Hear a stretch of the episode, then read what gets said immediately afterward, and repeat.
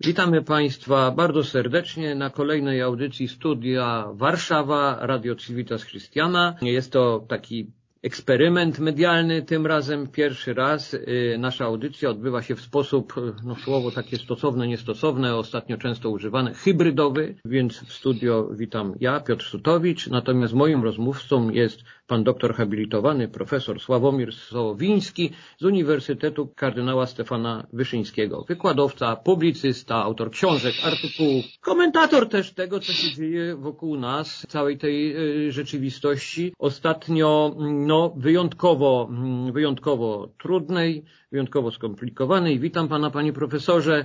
Jak rozumie, witam w Legionowie. Y, y, pozdrawiamy podwarszawskie Legionowie. Dzień dobry panie redaktorze, dzień dobry państwu. Pozdrawiam w imieniu y, mojego miasta, mojej wspólnoty. Kłaniam się. Takie małe ojczyzny też przypominamy sobie i jakoś, jakoś o nich pamiętamy. Chociaż rzeczywistość jest bardzo globalna, bardzo do nas nie chcieliśmy, nie chcielibyśmy, żeby tak aż ta globalność do nas przyszła i to w takiej formie. Natomiast ona jakby nie pytała, y, jest wokół nas, trwa, to słowo jest y, bardzo niemodne, e, bardzo niektórzy unikają, trwa wojna. Wojna na wschodzie, ale jesteśmy też jej częścią. W sposób to pokazuje też, że nie, nie może być coś takiego, że jak, jak, by, jak byliśmy świadkami bardziej z historii, tak, dawnych wojen, która gdzieś się działa, nas to mogło wiele nie, nie obchodzić. Natomiast, y, natomiast jest inaczej. Nasza rozmowa, bo że, jako, że rozmawiamy ze specjalistą od katolickiej nauki społecznej, tu nie bójmy się tego słowa, w tym, w tym obszarze będziemy się poruszać. Panie profesorze, wojna nigdy nie jest sprawiedliwa. To już jakby komentatorzy, jakby sama doktryna KNS-u, w ogóle katolicyzmu trochę odkłada takie pojęcie wojny sprawiedliwej, którą żyliśmy i jako Polacy byliśmy do niej przywiązani, bo to Paweł Włodkowicz, bo to nasze tradycje, bo to gdzieś tam z nas, czyli prawo prawo do, obrona jest formą wojny sprawiedliwej. Wojna nigdy sprawiedliwa nie jest, ale nie zwalnia nas to z moralności katolickiej, prawda? Więc mhm. jak my mamy w tym, w tym trudnym, w tym trudnym zderzeniu, no nie możemy być pacyfistami, tak? I, I udawać, że to nie jest nasza sprawa, bo wojna jest niesprawiedliwą rzeczą. No tak, Zacznę od, y, od tego, o czym właściwie mówił pan redaktor y, na początku, że być może w ciągu ostatnich y, kilkunastu, czy nawet kilkudziesięciu lat, także na skutek no, tego, że przeżywaliśmy nie się tego powiedzieć, taką belle époque, taką, taką złotą epokę po tym, jak udało się obalić komunizm, po tym, jak udało się wejść do NATO i do Unii Europejskiej. Mieliśmy wszyscy taką nadzieję, a może nawet takie trochę złudzenie, że trochę uda się uciec od historii, że trochę uda się uciec też od geografii, to znaczy od no, tego, co w jakimś sensie też determinuje nasze, nasze, nasze miejsce i w dziejach i, i, że tak powiem, w konkretnym miejscu Europy. No widać, że nie da się uciec i obie i geografia i, i historia gdzieś tam e, będą no, za nami kroczyły, czy, czy, czy będą po prostu dochodziły do głosu. I w tym sensie też dzisiaj musimy znowu wrócić do tych najtrudniejszych pytań o nie tylko o nasze bezpieczeństwo, ale też właśnie o, y, o wojnę, o kwestię sprawiedliwości, o kwestię też y, no, takiego y, godziwego pokoju. Myślę, że, że tutaj, jeśli chodzi o te kwestie dotyczące, jakby to powiedzieć, jeśli w ogóle takie słowo jest możliwe, etyki zagadnień militarnych czy, czy, czy etyki y, y, zagadnień wojennych, to nauczenie Kościoła z jednej strony oczywiście ewoluuje i tu zwłaszcza też Jan Paweł II sporo rzeczy jakby wyjaśniał, czy na nowo y, interpretował, czy też podejmował takie działania, które no nie zawsze były przez wszystkich rozumiane. Przypominam, że wtedy, kiedy w latach 90. mieliśmy tak zwane wojny irackie, tam były dwie tak naprawdę interwencje, to, to właśnie no, Kościół mówił, y, że dopóki to jest możliwe, trzeba prowadzić negocjacje, dopóki to jest możliwe, trzeba dać głos dyplomatom, a nie armatom. No ale wtedy, kiedy, y, no właśnie, nie ma miejsca, nie ma przestrzeni, czy też nie ma po prostu y, po tej drugiej stronie jakiejkolwiek dobrej woli, czy, czy takich bym powiedział otwartości na prawdziwą dyplomację. I wtedy, kiedy po prostu no, do głosu dochodzą armaty, to trzeba no, przede wszystkim y, pomagać y, ofiarom i o tym za chwilę na pewno pomożemy, ale też trzeba przede wszystkim rozmawiać y, w takim duchu roztropności o o bezpieczeństwie, o tym jak przy pomocy różnych dostępnych środków zatrzymać agresorów, powstrzymać agresorów, jak skłonić ich do tego, żeby no po prostu agresja przestała być dla nich czymś, e, czymś, czymś opłacalnym, żeby była czymś, czymś możliwym. No także, jeśli to jest konieczne, oczywiście używając do tego siły, broniąc, prawda, ofiar to, to nauczanie Kościoła jest dość, dość, myślę, takie zdane, klarowne i też w tym duchu Kościół podkreśla, że obrona ojczyzny jest, y, jest służbą, jest, jest poświęceniem, prawda, y, jest czymś godnym y, pochwały i w tym sensie stając dzisiaj po stronie ofiar bardzo wyraźnie, bardzo jednoznacznie jesteśmy też, ja bym powiedział, w głównym nurcie nauczania społecznego Kościoła. No właśnie, bo tu, no, powiedziałem daleko idące to są słowa, jak na razie, że wojna do nas przyszła, też nie mając na myśli no, działań jakichś militarnych, chociaż to nie wiemy, co przyniesie ta przyszłość, jest bardzo niebezpieczna. Jako katolicy no, powinniśmy się modlić o pokój. No niemniej on wiadomo, no, no, tak jak pan profesor powiedział, w pewnym momencie armaty y, przemawiają i już pokoju nie ma ale więc ta wojna jest, ale w tym wymiarze póki co y, bardziej ludzkim. Na razie, y, na razie no mamy milion dwieście, czy milion trzysta, czy będzie to milion ludzi, którzy przyszli do nas ratować swoje życie widzimy sytuacje no, przepotwornie tragiczne, patrzymy na to. Jako społeczeństwo na razie y, zachowujemy się chyba bardzo po katolicku, że tak y, powiem to słowo, możemy go zastąpić humanistycznie. Zda na razie Polacy ten egzamin zdają, czyli przyjmujemy ciepło tych ludzi, nie, nie próbujemy się opowiadać, nie wypominamy ich doświadczeń historycznych, no, jakichś z przeszłości, są tacy ludzie, no jednak generalnie jako społeczeństwo, jako społeczeństwo, no zdaliśmy egzamin, czyli te wartości, czy możemy powiedzieć, że te mhm. wartości społeczne, ale też katechizmowe w nas, Polakach, dalej są. Mhm. To jako w nas. Żyjemy dalej znaczy, wartościami. Niewątpliwie, niewątpliwie możemy być, y, myślę, jako społeczeństwo, zwłaszcza jako społeczeństwo, możemy być dumni z tej, e, z tej pierwszej reakcji, z tych pierwszych godzin, z tych pierwszych dni kiedy, kiedy reagowaliśmy na to nieszczęście naszych y, braci y, Ukraińców. I tutaj myślę, że co do tego jest, jest pełna zgoda, ale niezależnie od tego, tego właśnie poczucia, że że w tych pierwszych godzinach egzamin zdaliśmy, no myślę, że musimy sobie jednak zdawać sprawę, że, że to wyzwanie, jakim jest dzisiaj pomoc y, naszym braciom Ukraińcom, jest tak naprawdę dopiero przed nami, że to jest tak naprawdę dopiero początek bardzo długiej, bardzo, bardzo trudnej drogi, na której potrzeba jest i pewnej wytrwałości, i też cnoty, cnoty roztropności, tutaj wracając do, do, do, do, do nauczania społecznego Kościoła. Zacznę od tego, że y, no, trzeba sobie zdawać sprawę, że no, w tej chwili szacuje się, że do Polski przybywa dziennie, do samej Polski około 100 tysięcy y, uchodźców, co oznacza, że w ciągu tych kilkunastu dni przybyło tam około, powiedzmy, miliona uchodźców, tak? No, na razie niewiele wskazuje niestety na to, żeby ten konflikt y, zmierzał ku jakiemuś końcowi, ale też nawet gdyby ten konflikt jutro czy pojutrze w sposób sprawiedliwy, o co wszyscy modlimy się, się zakończył, to i tak przecież wiele miast ukraińskich jest y, y, zburzonych, prawda? Wiele, wiele domów jest y, zniszczonych i prawdopodobnie ta fala uchodźców jakiś czas jeszcze będzie trwała, więc w tym sensie musimy się jakby w tej chwili zastanawiać, no właśnie co dalej, prawda? Jak teraz, e, jak teraz przejść od tego, od tych pierwszych godzin, jak przejść do no, pewnego dłuższego, dłuższego procesu. I teraz wracając do nauczania społecznego Kościoła, czy właśnie nawet bardziej do katolickiej nauki społecznej, dobrze wiemy, że jest taka, taka formuła często przed nas powtarzana, widzieć, ocenić, działać, tak? Czyli tak, najpierw zasady podstawowe, tak. dokładnie, zobaczyć y, y, w całej złożoności wyzwanie, potem starać się no właśnie zdiagnozować różne możliwości, ocenić różne możliwości, a potem działać.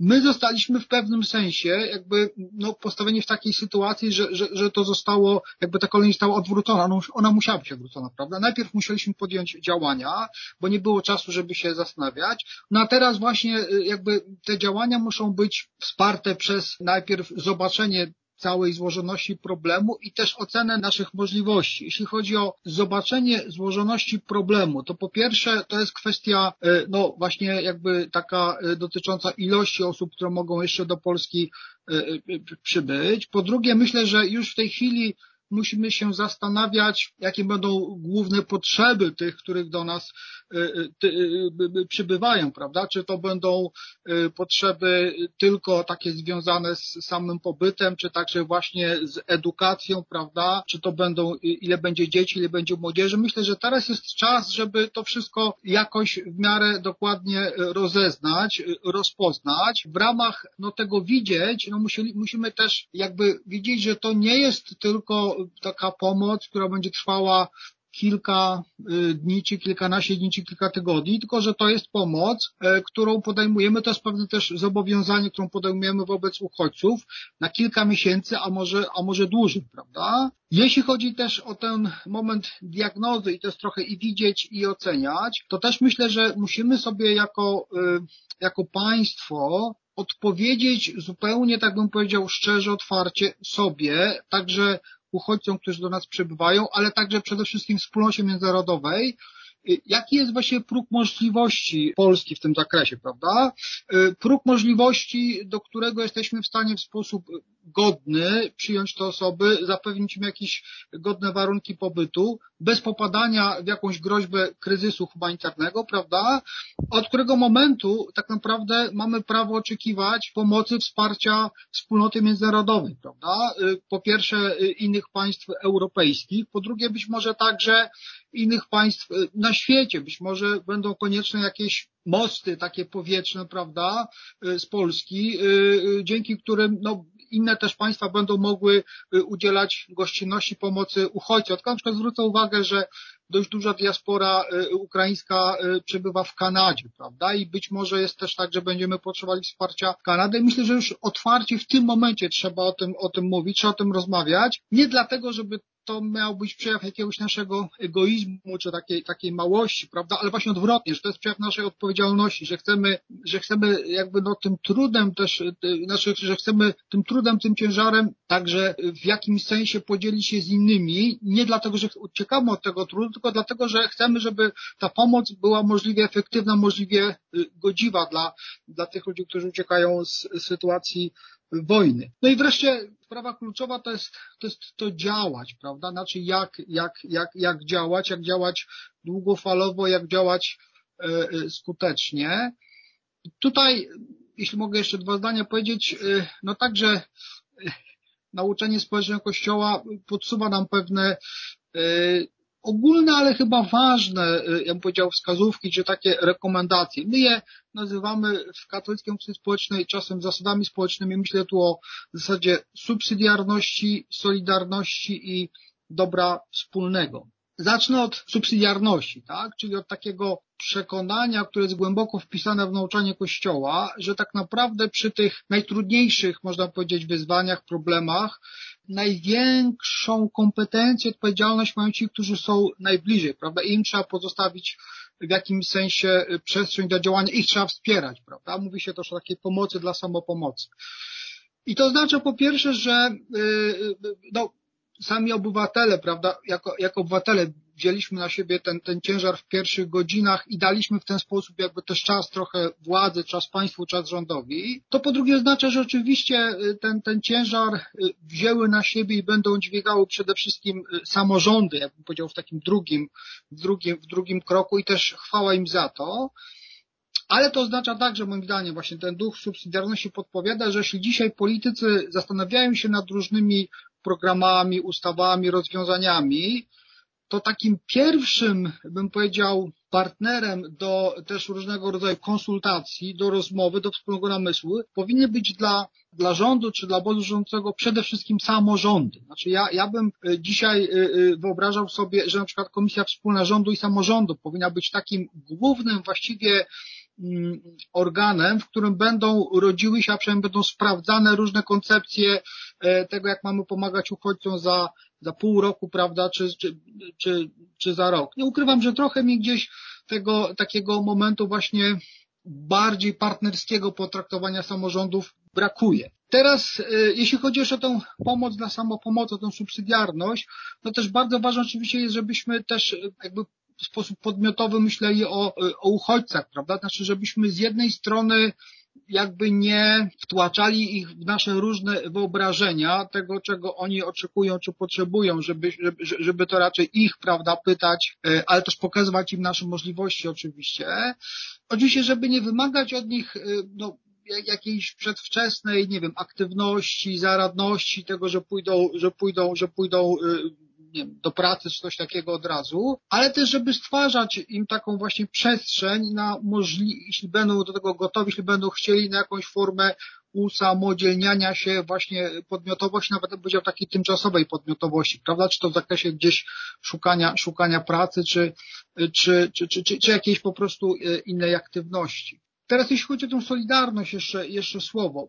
Oczywiście no, my zdajemy tę solidarność, nasz egzamin z tej solidarności w takim wymiarze właśnie tych pierwszych godzin, prawda, tego odruchu, tej, tej empatii, tej, tej wrażliwości, jaką okazaliśmy uchodźcom, ale myślę, że wobec tego naprawdę ogromnego wyzwania, jakim dzisiaj jest pomoc y, y, uchodźcom, my też potrzebujemy solidarności, ja bym powiedział, wewnątrz Polski, znaczy wewnątrz y, no, tego naszego systemu politycznego, systemu społecznego, który jak dobrze wiemy jest od dłuższego czasu targany różnymi podziałami, kryzysami, prawda, takimi wewnętrznymi wojenkami. I te wojenki też czasami gdzieś przebiegały na linii właśnie rząd-samorząd na przykład, czy pomiędzy różnymi, że tak powiem, obozami politycznymi.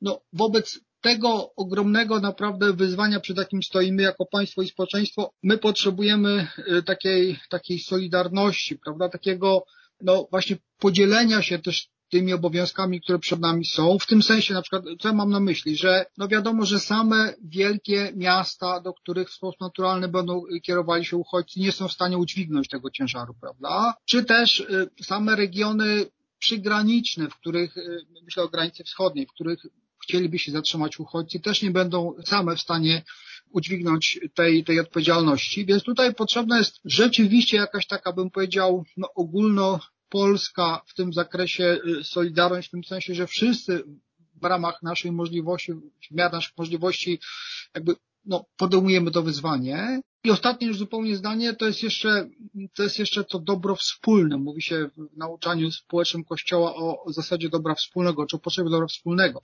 Trzeba pamiętać, że, że to dobro wspólne to jest y, takie przekonanie, czy ta zasada dobra wspólnego mówi, że, że żeby wspólnie, że tak powiem, doświadczać dobra, potrzebujemy instytucji, potrzebujemy organizacji, potrzebujemy y, systemu, potrzebujemy tego, co się nazywa ordo socialis, porządku społecznego, prawda?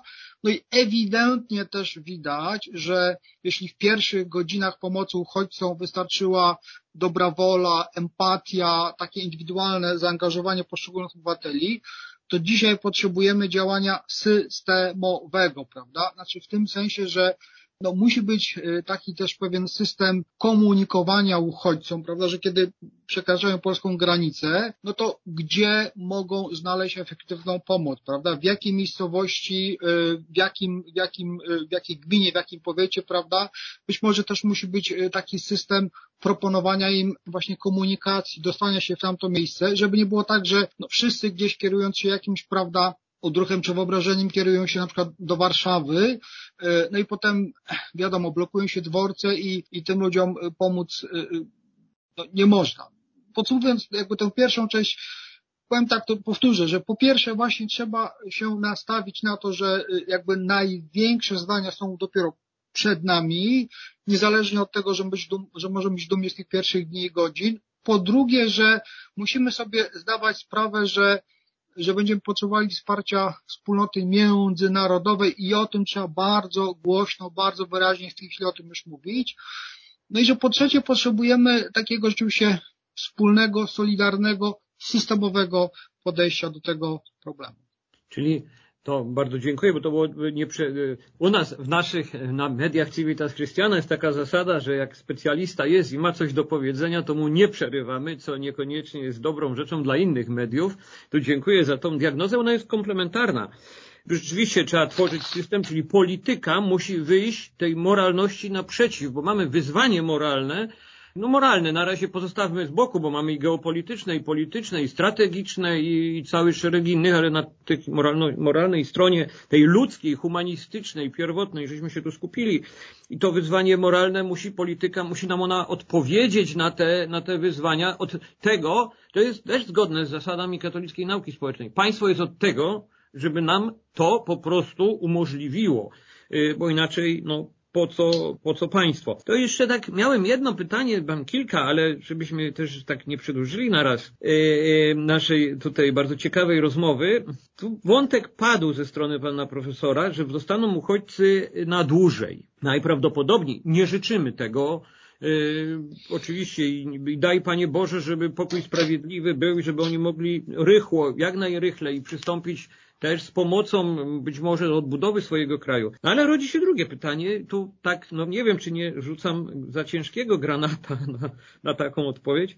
Muszą, z Ukraińcami mamy doświadczenie, z mieszkańcami Ukrainy. No oni częściowo są już w jakiś sposób nas, z, na, z nami społecznie współobcują od kilku lat w dość dużej grupie, więc to nie jest tak, że pojawiają się zupełnie ludzie obcy, nam nieznane te światy są. Ale też jest zawsze to pytanie. Y, no dziś słuchałem tam rozmowy z ministrem edukacji o szkolnych możliwościach, o włączaniu się w system szkolny. Czy, czy też stoi przed nami takie wyzwanie jakiejś choćby częściowej i doraźnej integracji tych ludzi z naszym społeczeństwem? Mm -hmm. Bo chyba mm -hmm. jakoś tak nie możemy tego zupełnie też odsunąć i udawać, że tego problemu nie ma. Znaczy, myślę, że oczywiście w takiej, w takiej, ja bym powiedział, strategicznej y, perspektywie, y, no cóż, Polska staje się państwem y, dzięki Bogu coraz, coraz bogatszym, prawda? I niezależnie od tego bardzo też dramatycznego w tej chwili wyzwania, jakim jest pomoc uchodźcom z Ukrainy, musimy też być przygotowani, że w ogóle będą też do nas przybywali in, uchodźcy z innych stron świata i musimy no, na to pytanie, które postawił pan redaktor, też właśnie w takiej perspektywie strategicznej umieć sobie odpowiedzieć. To znaczy, na ile chcemy e, tych, którzy szukają u nas bezpieczeństwa, e, e, spokoju, czy po prostu przeżycia, na ile chcemy i możemy pomóc im tylko w taki sposób doraźny, a na ile chcemy im zaproponować jakiś program integracji, prawda, czy, czy, czy, czy, czy, czy, czy, czy jakiejś asymilacji, chociaż tutaj każde to słowo oczywiście co innego oznacza. Myślę, że że po pierwsze mamy dobre y, y, y, wzorce czy dobre doświadczenia takie historyczne. Znaczy nie myślę o tym o ostatnich, nie wiem, 20 czy 30 latach, bo, bo z tego typu skalą jak dzisiaj, znaczy uchodź, uchodźców i pomocy uchodźcom, żeśmy się oczywiście nie zetknęli, ale myślę o tym, że, że Polska, że Rzeczpospolita w okresie swojej y, świetności, prawda, w XVI-XVII y, wieku, no, była państwem, y, jakbyśmy się powiedzieli, wielonarodowym. Tak? To nie znaczy, że ja dzisiaj bym wzywał do tego, żeby znowu Polska stała się państwem wielonarodowym, ale chcę powiedzieć, że po pierwsze mamy w naszej kulturze takie wzorce, dzięki którym no, przybysze właściwie z całego y, y, świata czy z całej Europy tutaj mogli się asymilować. Tworzymy duży, umieliśmy tworzyć duży naród. Tak, pod tak polskim niebem mogli się modlić, y, y, zarabiać na chleb i stawać Polakami, prawda? Jakbyśmy popatrzyli na życiorysy różnych wybitnych y, Polaków, z których jesteśmy dumni, to tam bardzo dobrze to, to widać, więc ja myślę, że tę drogę powinniśmy też zostawiać otwartą dla wszystkich tych, którzy chcieliby jakby no, zostać na dłużej w Polsce, których dzieci by chciały zostać na dłużej w Polsce, to to oczywiście może być, ja myślę, dla wszystkich szans. Natomiast oczywiście to nie może być e, takie bardzo, bym powiedział, proste, takie bardzo łatwe, takie bardzo e, gdzieś, e, no właśnie szukam właściwego słowa, takie, takie, takie naiwne, prawda? Bo myślę, że mamy prawo y, podkreślać y, po pierwsze naszą narodową y, tożsamość jako Polacy. Mamy prawo też właśnie pokazywać pewne wybory, które wykonaliśmy też wybory aksjologiczne, wybory kulturowe, prawda, jako państwo. I wszystkich tych, którzy chcieliby tutaj lojalnie z nami być, pracować, prawda? Powinniśmy no jakoś, jakoś cenić, tak jak myślę wszyscy cenimy tych y, y, obywateli Ukrainy, którzy z nami, y, z nami, z nami są, pracują, prawda? Myślę o tym okresie jeszcze przed wybuchem wojny.